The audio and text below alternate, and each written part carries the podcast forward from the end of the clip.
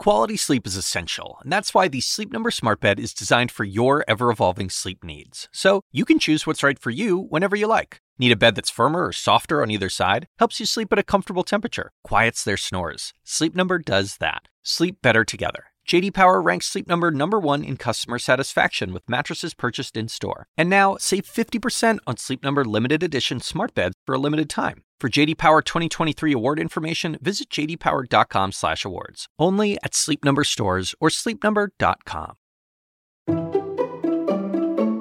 I'm on the internet to help people learn and get curious and do well in school and understand more of the knowable things of their universe and know more about the unknowable things and that that's beautiful and it's fun and like I get so much joy from that.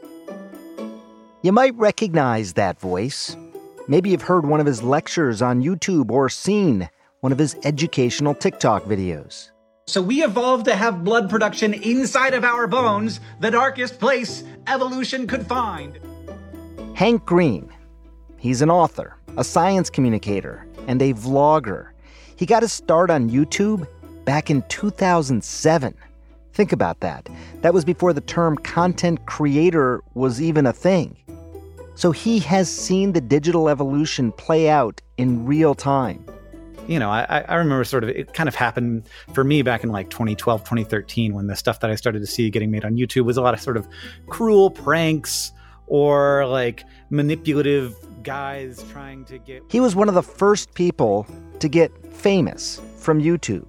He was making vlogs with his brother, who's a writer, John Green, and he was also doing something that I can really relate to trying to educate people. Along the way, Hank got quite a following a million and a half followers on Twitter, 7 million on TikTok, and tens of millions on YouTube channels with his brother, some of which are shown in schools throughout the country. But part of the reason I wanted to speak to Hank today is because he's also a dad, and we share some of the same concerns is my son worse off because his dad is an internet guy and he's going to be on the internet the whole time all the time like and there's no way i can be like you can't use social media. He's going to be like what do you do? So far in the season i've been asking professors and doctors and experts some pretty tough questions about screen time and social media. But now i wanted to hear from someone who makes the content that we see when we are scrolling it's hard to feel good about the internet as a whole, where back in 2007, it was very easy to feel good about the internet as a whole. So, how does someone whose whole job is to be online walk that line? I think now, like, we're all kind of comfortable with the idea that the internet is good and bad and that it's a tool and you can build a house with a hammer or you can, you know, hit somebody in the head with it. Today, my conversation with Hank Green a content creator and a fellow dad, about what life is like on the other side of the screen. I'm Dr. Sanjay Gupta, CNN's chief medical correspondent, and this is Chasing Life.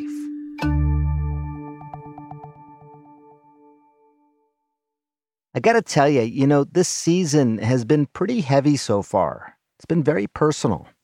I've had conversations with my three teenage daughters that have been so illuminating and so wonderful and at times frightening. To be honest, they live another life, their digital life, which I simply don't know as much about. And I think we often fear what we don't understand, imagining and anticipating all the potential dangers of social media and screen time. But you know, I realized something else as well. Something that frankly surprised me a bit, and that is despite the worry and the concern, I do realize that our phones and the internet, it can be a sincere source of joy and connection and learning for so many people. And that's part of the reason I was so excited to talk to Hank. He's someone that kids like my daughters look up to. I got to say, I've really been looking forward to this one. Uh, Hank, I, I, really appreciate your time. Uh, thank you so much. I don't know why or whether you know who I am, but that's cool. I do, uh, and and I think that the the idea of teaching people science in particular, just as a scientist myself, I think is super important. And I also have three teenagers, and your videos have actually been shown in their classrooms. So when I told them that I was interviewing you, they they they also knew you. So you cross generational, which is pretty cool. Pretty. That's cool. always my. That's usually my path in. People are like, my children said I should talk to you. right. That's good. That's good. Yeah. Yeah. Do you have you have children? I have one six year old boy. Six year old. So pretty young still. But do you have a thought on when you would let your child have a device and when they might uh, be on social media? Yeah, I think that th- those things are really important to distinguish. That um, you know, sc- screen a screen can be anything, um, but social media specifically um, is a tool that we don't understand yet, and it changes very fast, and we we don't we don't know the impact that it has had on society yet so far. Like the research is still like still very difficult to do, and it's slow. So I um i'm gonna i think i'm gonna struggle with it uh, because like already my son my six year old son will look at me and say dad stop looking at your phone. And i'm like oh my god. Like yeah you're right. Um you know and he loves a youtube video. Like he'll watch and i'm very i love youtube and so I, my son watches YouTube, but I watch what he watches on YouTube because I also know how the YouTube algorithm works, and it sort of starts to creep away from the more educational stuff that I'd like him to be watching. Yeah, and I have to say these are tough conversations. I think as parents, I, I have gone through this, Hank, and so I have 17, 15, and 13, and. Mm-hmm. My 17 year old the other day said to me, I probably wouldn't let my kids be on social media as early as I was. Hmm which was God, it's a little bit of a like punch in the gut to hear because I thought I was, you know, being I'm going to be a better parent than you, Dad. Exactly, a bit much. but I guess the flip side of that is that um, she's very aware of of mm-hmm. what it's done for her, done to her, you know? I mean, and she would, she'd dial some of that back, which I think in some ways made me a little bit optimistic. Like, I, I feel like a lot of times the, the inclination, and we see this in medicine all the time, is to assume the worst case scenario. We have yeah. to assume the worst. Um, hope for the best, but assume the worst, and everything that we do in terms of our, our how we respond is is that that worst case scenario. Mm-hmm. But that is not the case for most people. So, how to find the balance there? And I, I don't know the answer, and I don't know that you know the answer, but I'm just curious how you think about it. Yeah, I, I mean, I this might be a little bit. Um, can, can I can I really believe this about myself? But I feel like there, like you can develop expertise in how to use a tool well. And so the the question that that comes in, up in my mind is like, is my son worse off because his dad is an internet guy and he's going to mm-hmm. be on the internet the whole time, all the time? Like, and there's no way I can be like, you can't use social media. He's going to be like, what do you do all day, every day? so, what I would like is, and what I would hope is that as sort of more people who were who had social media as part of their lives when they were younger have children that we're at least able to have these conversations better or or talk about like you know any any new thing that enters into a society is very easy to abuse a- until you sort of develop norms and taboos about how to use it m- more well. Um, but i think also just like any other sort of thing that can feel really good without a lot of it's a little like candy. I, you know i mm-hmm. it, where, where, you know it it, ta- it tastes real good, but it doesn't provide a lot of substance. And um, and so I, m- my hope is that we can get to a place where where we know how to use it. You know, it's okay to to have some, but you're going to have to have some real food too. You know, this idea of the metaphor of junk food versus real food. I think that really resonates with me. I think that's an interesting way of framing this. Because, yes, there is content like Hank's, which is educational and scientific and well thought out, but there's also a lot of junk. And therein lies the problem. You know, recently I was having a conversation about this with my youngest daughter, Soleil, and she had shown me this meme on Instagram, and it was funny. We laughed, but it also wasn't true. And I asked her, I said, Soleil, you know this isn't true, right? And she kind of laughed and showed me her phone again. Yeah, it's on Instagram. And I said, Right, right, but you know it's not true. And what she said next is something that really kind of stopped me in my tracks. What she said is, Dad, to be honest, I really don't think that anything that I see anymore online is true. Think about that. So much of what comes across her feed is garbage. So, in essence, as a result, it all becomes garbage. It all becomes suspicious. It is all lumped together, and suddenly you find yourself in a really kind of scary place where nothing, nothing at all, can be trusted. Social media and a lot of the internet is just a playground for them, not to be taken seriously. And that drags everyone down. It drags everything down. Even for someone like Hank, who by all accounts makes good, credible, fact checked, vetted content. We're talking about like sense making at this point. Like, like th- there's always been um, structures of credibility you know, if you go to the beginning of newspapers, everyone knew that every newspaper had a, a, perspective. Like there was a communist newspaper and there was a Republican newspaper and there was sort of a business newspaper. Like, and we have that to some extent now. And, and we have to sort of learn the shape of the information landscape.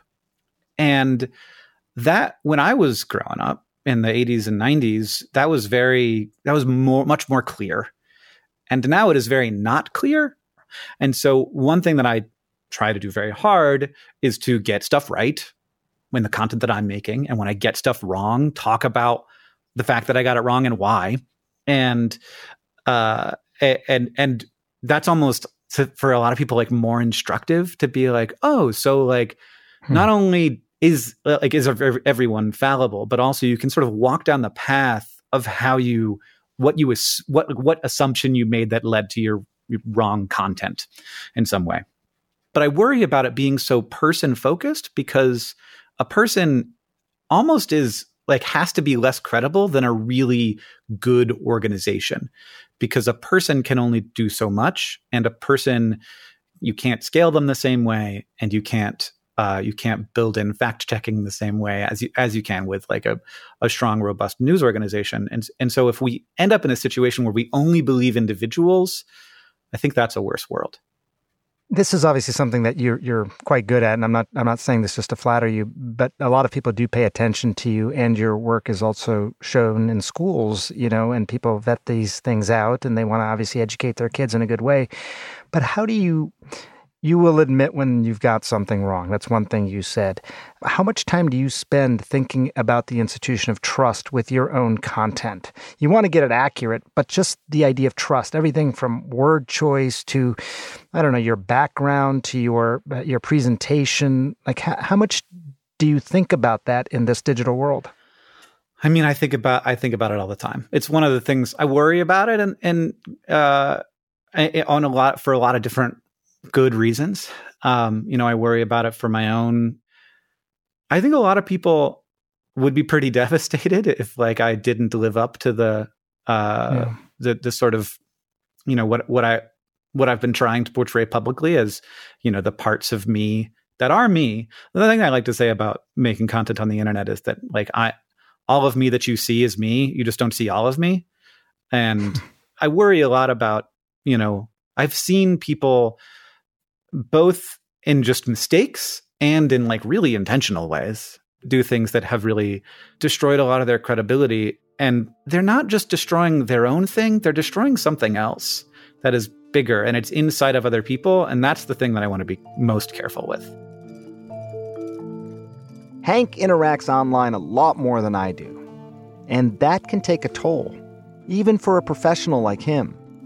When we come back avoiding that urge to get into it for your own good. I've gotten better over the years at realizing that you can't really argue with a professional arguer without becoming a professional arguer, and that's not what I do for a living.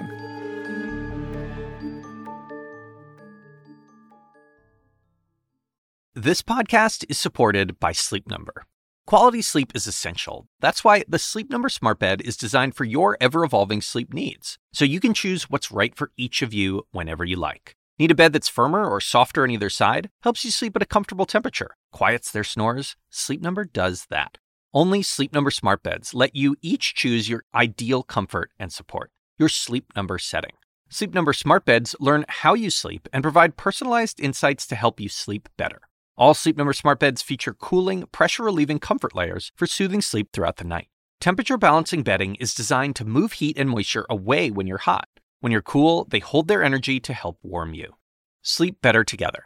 JD Power ranks Sleep Number number 1 in customer satisfaction with mattresses purchased in-store. And now, save 50% on Sleep Number limited edition smart beds for a limited time. For JD Power 2023 award information, visit jdpower.com/awards. Only at Sleep Number stores or sleepnumber.com.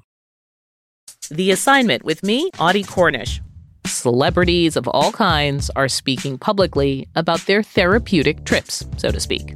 It turns out there is a burgeoning industry ready to serve the new influx of people who find themselves turning away from traditional mental health therapy the gap between what we know and what we don't about psychedelic therapy.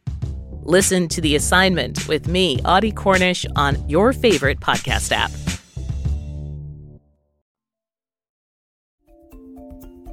And now back to Chasing Life and my conversation with Hank Green.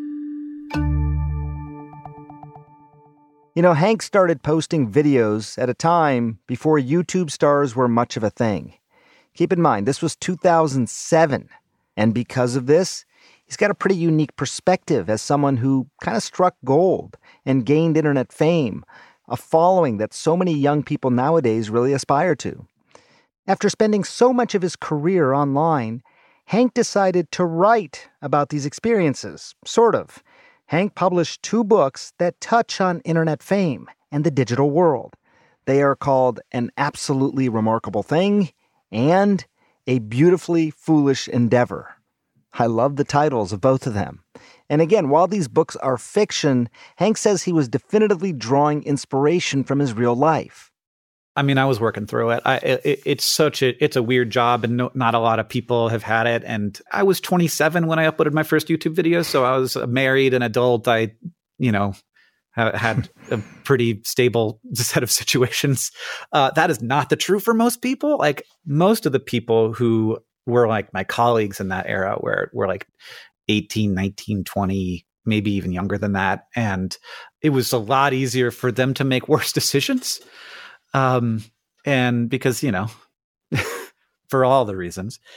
And uh, and and I kind of wanted to walk through like just sort of let let a, a character make some mistakes for me that so that I wouldn't make and also explore just sort of a lot of how I how I see the internet now, how I think it's going to be in the future, and how good it is at turning absolutely anything into a fight.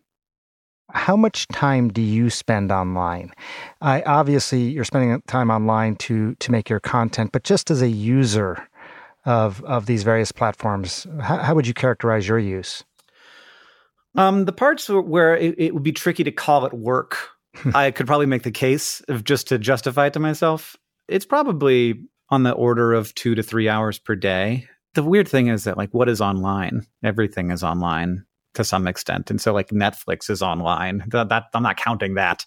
Um, mm-hmm. But in terms of like using Twitter and TikTok and YouTube, consuming content, doing social media, social stuff, it's hours per day probably two or three hours per day. Have you ever thought that it's too much? Have you ever wanted to cut back? And if so, how did how did you do it? I feel like it's a thing that you have to get good at. The times when it's been destructive for me are when I have been using it like it's I'm almost looking for reasons to be upset and I'm I'm like hmm. I've I've stumbled across a piece of the internet or or like a sort of set of content creators who are saying things specifically what bugs me probably the most of all things is when they're taking some like nugget of scientific truth and then uh, usually biological and then applying that to a social system or to politics in a way that is really appealing, but really it's sort of backtracking to the perspective that they wanted to have. So just like grabbing some sciency thing and telling a un, like doing unscientific things with it where I'm like, I want to just so I'm so mad. You can't just say things, you know? Um, and, uh, but of course you can just say things. And like, I can get tied up in, in being sort of angry that the world is not the way that I wish it were. And, uh, and my wife kind of can quickly identify when I'm in that space. She's like, there's something that you're mad about that like has nothing to do with what you do. you also have to recognize that like the present eh, like you can't fix everything and so like you have to focus on what you do and what you're good at and what you actually like instead of you know it's it's harder to be a good dad and a good partner and a good leader at my businesses if i'm sort of caught up in some thing that you know i think that the internet is somewhat designed to to catch us in conflicts because mm it is really good at keeping us on the platforms, which is ultimately what the platforms are designed to do and what their algorithms are designed to do. Your your your wife sounds very wise. Obviously, um, I I am curious. Like these these videos or content that you're consuming that do rile you up in the way that you yeah. described. How does it get to you? Is it is it part of your feed? Is it being fed to you by one of these algorithms you're you're describing? part of my like the fun part of my job is that people will ask me questions and so one that i saw just this week it came to me because several people on tiktok had seen this video which got millions of views and it was talking about some, some things in a scientific frame and a bunch of people had tagged me and they said hank green is this true mm. and i mean it was not like you're just trying to take something that sounds sciencey to lend credibility to your argument but I, you know, I like I get in, I get into that, and it like it, it kind of gets my blood pressure going. But I've gotten better over the years at realizing that um, one of the things I realized is that you can't really argue with a professional arguer without becoming a professional arguer, and that's not what I do for a living. I don't argue with people for a living. I'm not on the internet to yell at people. I'm on the internet to help people learn and get curious and do well in school and um, and understand more of the uh, knowable things of their universe and know more about the unknowable things and that that's beautiful and it's fun and like i get so much joy from that and i also think that it does more good than getting in a fight you know it's it's easy to fire people up, you know, to appeal to their their amygdala, you know, their mm-hmm. emotional centers of the brain, and that will get a lot of provocation and probably a lot of views. Do you do you resist the urge to to go that way to to to just provoke? Because that would probably, you know, maybe get even more people fired up and and sharing your videos. Yeah, I'm lucky to be in a situation where I don't. Uh, my my goal right now isn't to get more uh, attention or even money or whatever it is. Uh, but what is pretty clear from research is that shouting at people and talking about how wrong they are and uh, consequently how bad they are and like creating you know set, setting up the dichotomy of the battle of the conflict is not good for your cause like it does not convince people of things it pushes hmm. people to sides. That's all it does. They're riling up people who are already on their side, but maybe alienating others. Yeah, alienating the others and and like riling up the people on the other side. They're becoming fuel for the for their opponents by being this way. I mean, people uh, when they come up to you in real life, IRL, it's it's probably very um, complimentary and thankful and grateful yeah. for you yeah. know things that you've taught them and taught their kids and I imagine that it's the same way online in terms of the comments section and stuff like that. Do you read comments uh, and do you feel like the response that you get in the digital world mirrors what you get in, in, in the real world? Yeah. Yeah, for the for the most part. And, and like there are comments that are cruel to me sometimes and there are people who disagree with things that I've done in the past in in one way or another because you know I I am not shy about my feelings on some controversial topics here and there. Um and hmm. the and so I'm like you know I'm kind of fine with that. It, it it's taken i think it's taken time to get there and to understand the, the the extent to which i am some and kind of not a person to some people they don't see me. They see me as a sort of a shell that contains a brand or a. Uh, I don't. I don't know. And and also, I have gotten comfortable with the both the idea and the reality that I have more power than those people, and so they feel like they can throw a punch and I won't feel it. And mm. and also, if I throw a punch That's back, they will feel like I just like stepped on them with a transformer robot foot like the that that you know, you you kind of when you when you're on the internet and you have a you have a following and you have um you, you have you know what status for lack of a better term you kind of have to understand that you you wield a lot more power than you feel like you wield. And I watch people all the time and I really bugs me be like, I'm not going to censor myself just because I have an army of angry people who will attack anyone I attack and that we will come into their lives and make their, themselves absolutely miserable to the point where they have to delete their internet history. I'm not going to censor myself just because of that. And I'm like, well, it's not really censoring yourself to not to to like recognize that you have more power than you once had. Right. And uh but that's you know that's a whole separate conversation. Uh, but well, that's really good self awareness, though. I mean, to, yeah. to recognize that you'd be punching down, so to speak, and with a pretty heavy blow if you decided to engage in that way. Whereas the flip side is that people may not recognize that they could leave a mark on you, you know, just because you are they have no idea a guy. They have no idea. And people have been, you know, we've, John and I, my brother, have made this content together. And we, we have been through times where there's been pretty large groups of people who, you know, just kind of for fun don't like us. And they have, they think it's just fun and that we're having a good time too. And we aren't, but like we can't say anything. We just have to like live through it. You know, it's, it's a bad part of a good thing. You seem to feel like it's going to get worse before it gets better. Yeah. Um, but you did think it was going to get better. I mean, it seemed like you did, anyways. Is that how you still? Is that what you still think?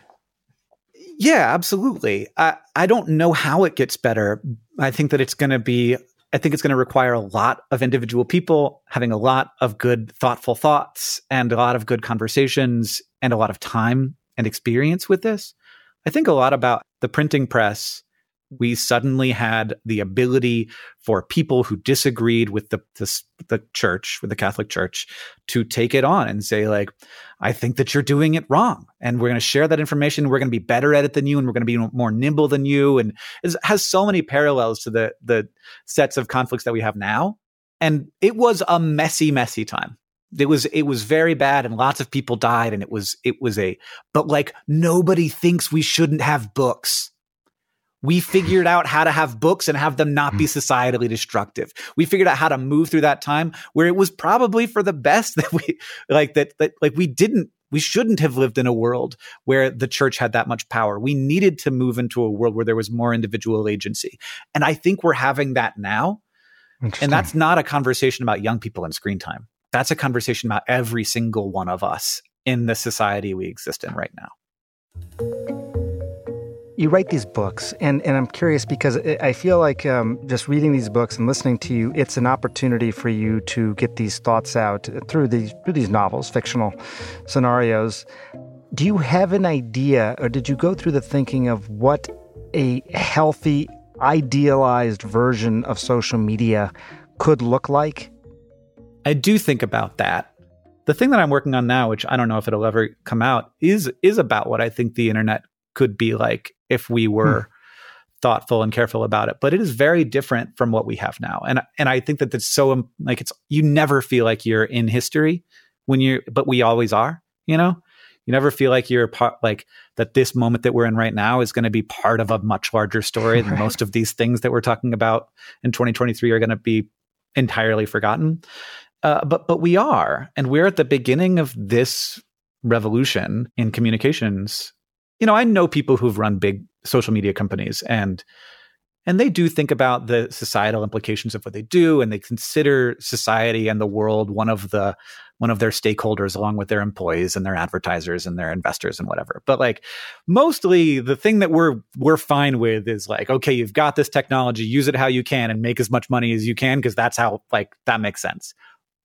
We haven't really thought about how to do it in a way that's really pro social we haven't thought about how to sort of make the tool best for a human and best for human outcomes.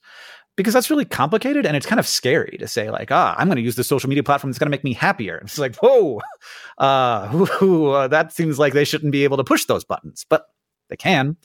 Um, so what is what does that future look like? And and is it dystopian or is it utopian? Or is it a little bit of both? Because that's sort of what the future always is the future. A little dystopian, a little utopian. all of it at the same time. It's a really kind of beautiful way to look at it, an authentic way to look at it. It's true. We never know which way things are going to unfold. You will be surprised. If the impact of these technologies will get better, will they get worse? Over time, maybe it's going to be both. All that we can really try and do is understand them, these tools, at the time we are using them. We can develop an expertise in how to use them well, like Hank said, and at the same time, we can sharpen our awareness of how they can be detrimental to us. Hank mentioned that even for him, someone with years now of experience, the pressures of being online can take a toll. And he's probably got thicker skin than most. And frankly, that troubled me because Hank is Hank, but I worry about regular people. I worry about young people. This is something I'm hearing about even from my own kids. How people see you, I guess, with social media. You want to put out like a good picture of yourself, make it seem like like your life is so perfect, even though not everyone's life is perfect. Coming up next week, a conversation with my daughter, Sky, about the pressures of being a teenage girl online. This is a conversation I will never forget. Plus, I'm going to sit down with a child psychologist about the impact this pressure can have on young people. So we're all just in this like feedback loop of looking at perfect pictures and perfect photos, even though we know that's not reality. So we're just comparing our worst days, our worst moments, our worst angles to other people's best. And of course, you're going to not feel great when you do that. Thanks for listening.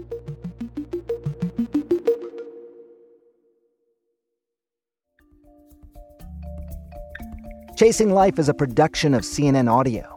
Our podcast is produced by Grace Walker, Xavier Lopez, Aaron Mathewson, and David Rind. Our senior producer is Haley Thomas. Andrea Kane is our medical writer, and Tommy Bazarian is our engineer. Dan Dzula is our technical director. The executive producer of CNN Audio is Steve Lickteig. And a special thanks to Ben Tinker, Amanda Sealy, and Nadia Kounang of CNN Health, and Katie Hinman.